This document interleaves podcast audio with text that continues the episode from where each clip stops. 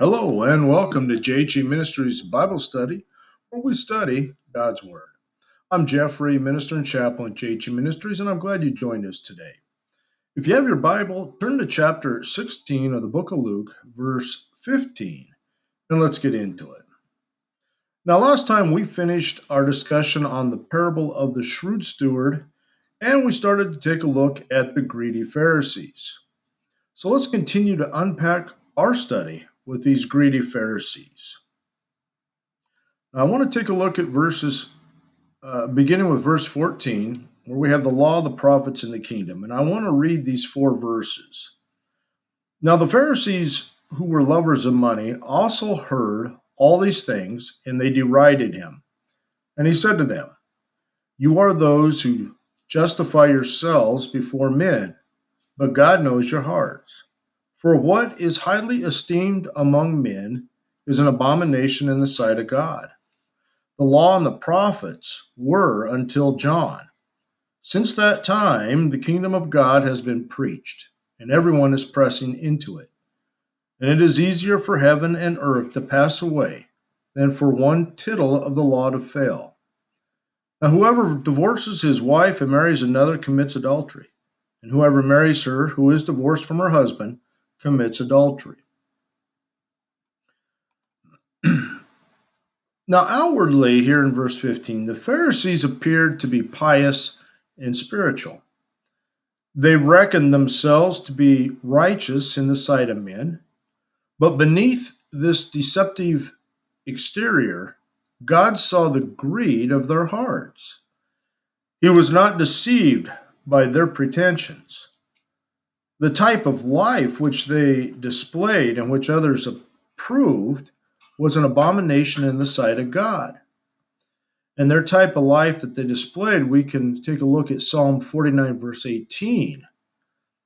But they esteemed themselves successful because they combined a religious profession with financial affluence.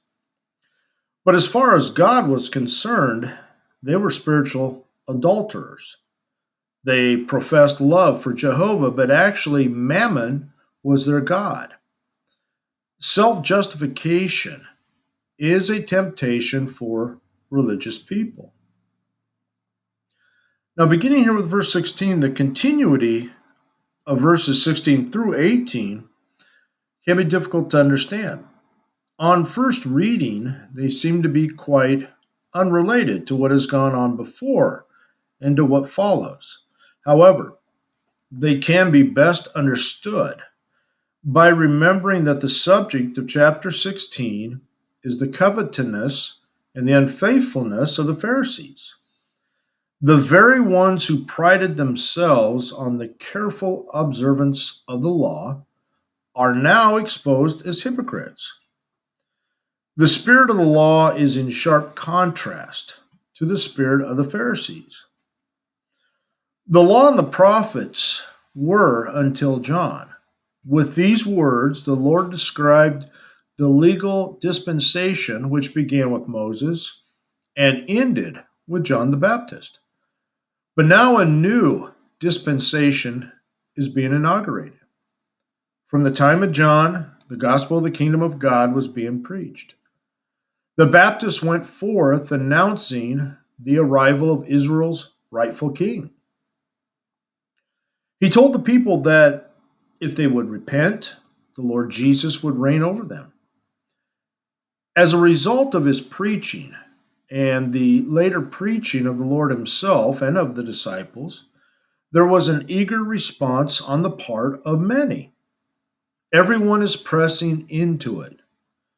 And that means that those who did respond to the message literally stormed into the kingdom. The tax collectors and sinners, for instance, had to jump over the roadblocks that were set up by the Pharisees. Others had to deal violently with the love of money in their own hearts. Prejudice had to be overcome. And the last part of verse 16, it seems best to see it as an expression of one's enthusiastic drive to enter the kingdom. In any case, it is clear that the Pharisees had missed what was really of value. while all around them were people whose values were in order and who were energetically seeking the kingdom. Now, in verses 17 to 18, the new dispensation did not mean that basic moral truths were being discarded. It would be easier for heaven and earth to pass away than for one tittle of the law to fail. Now, a tittle of the law could be compared to the crossing of a T or dotting of an I.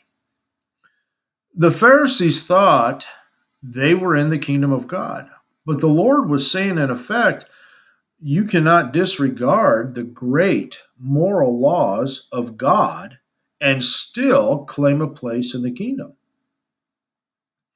Perhaps they would ask, What a great moral precept are we disregarding? The Lord pointed, the Lord uh, pointed them to the law of marriage as a law that would never pass away. Now, this brief excerpt from Jesus' teaching on divorce and remarriage is included as an example of one aspect of the law that the Pharisees tended to minimize. The teaching is essentially the same that is in Matthew chapter 5 verse 32 except Luke omits the phrase except for marital unfaithfulness.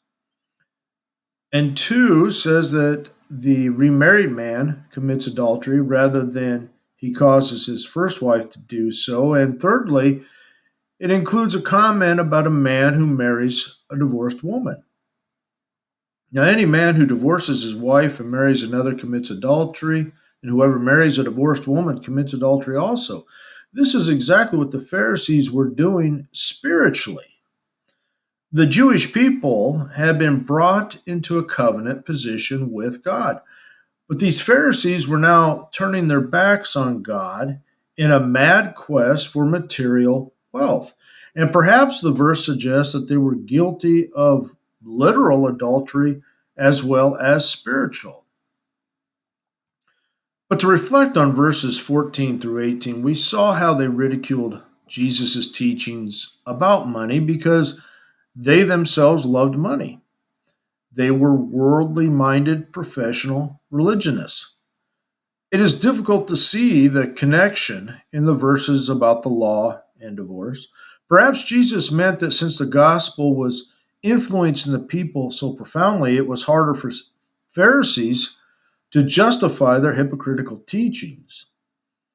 While they professed to be the guardians of the law, they ignored the teachings of the law about divorce, allowing divorce for any trivial cause. Now we're going to begin a new section here the rich man and Lazarus. Now, despite not having an introduction as most parables do, this section is best seen as a parable. It is set in a series of encounters with the Pharisees and must be understood in that context. The Pharisees did not follow their own scriptures, the law and the prophets that we saw in verse 16, so they were no better than the rich man's brother who have Moses and the prophets that we'll see in verse 29. The Pharisees profess belief in a future life and in future judgment. They did not live in conformity with that belief, however, but in the pursuit of wealth just like the rich man of this parable. Now, while the parable does contain a few doctrinal implications, it must be kept in mind that one cannot build a complete eschatology upon it. To, to do that will result in anachronism for Revelation chapter 20, verse 14, places throwing of death and Hades into the lake of fire at the end of history. Well, what the story does emphasize about the last things is number one, the future reversal of the human condition. Secondly, the reality of future judgment based on one's decisions in this life. And thirdly, the futility of even a resurrection to persuade those who persist in rejecting God's revealed word.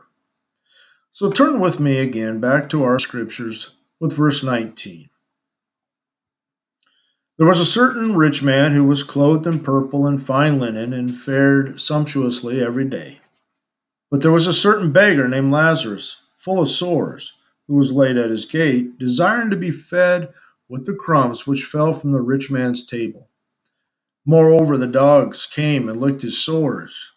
So it was that the beggar died and was carried by the angels to Abraham's bosom. The rich man also died and was buried. And being in torments in Hades, he lifted up his eyes and saw Abraham afar off and Lazarus in his bosom. Then he cried and said, Father Abraham, have mercy on me, and send Lazarus that he may dip the tip of his finger in water and cool my tongue, for I am tormented in this flame. But Abraham said, Son, remember that in your lifetime you received your good things, and likewise Lazarus evil things. But now he is comforted, and you are tormented. And besides all this, between us and you there is a great gulf fixed, so that those who want to pass from here to you cannot, or can those from there pass to us. Then he said, I beg you, therefore, Father, that you would send him to my father's house, for I have five brothers, that he may testify to them, lest they also come to this place of torment. Abraham said to him, They have Moses and the prophets, let them hear them. And he said, No, Father Abraham, but if one goes to them from the dead, they will repent. But he said to him, If they do not hear Moses and the prophets, neither will they be persuaded, though one rise from the dead. Now, verses 19 to 21, the Lord concludes his discourse on stewardship of material things by this account of these two lives, these two deaths and these two hereafters. Now, it should be noted that this is not spoken of as a parable. And I mention this because some critics seem to explain away the solemn implications of the story by waving it off as a parable. At the outset, it mm-hmm. should be made clear that the unnamed rich man was not condemned to Hades because of his wealth. The basis of salvation is faith in the Lord and men are condemned for refusing to believe on him. But this particular rich man showed that he did not have true saving faith by his careless disregard of the beggar who was laid at his gate. If he had had the love of God in him, he could not have lived in luxury and all this comfort and ease when a fellow man was outside his front door begging for a few crumbs of bread. He would have entered violently into the kingdom by abandoning his love of money. It is likewise true that Lazarus was not saved because he was poor. He had trusted the Lord for the salvation of his soul. And now notice the portrait of the rich man, sometimes called Dives, which is Latin for rich. He wore only the most expensive, custom made clothing, and his table was filled with the choicest gourmet foods. He lived for himself, centering to bodily pleasures and appetites. He had no genuine love for God and no care for his fellow man. Now, Lazarus presents a striking contrast. He was considered a, wretch, a wretched beggar dropped off every day in front of the rich man's house. He was full of sores, emaciated with hunger, and plagued by unclean dogs that came and licked his sores. The Pharisees had the truth of the law of Moses.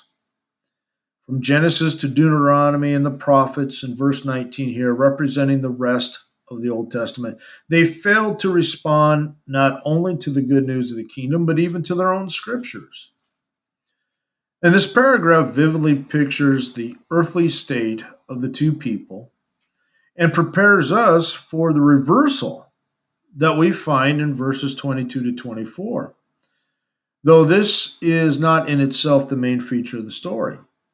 The fact that Jesus named the beggar but not the rich man suggests that the former was ultimately more important. Characters in parables are not usually given names. And the color purple was a dyed cloth that was worn by the wealthy. And in a vivid contrast to the rich man, Jesus depicts Lazarus as neglected and subjected to insult even by the dogs.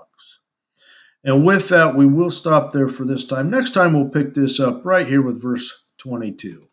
So until next time, God bless you and keep living Christian strong.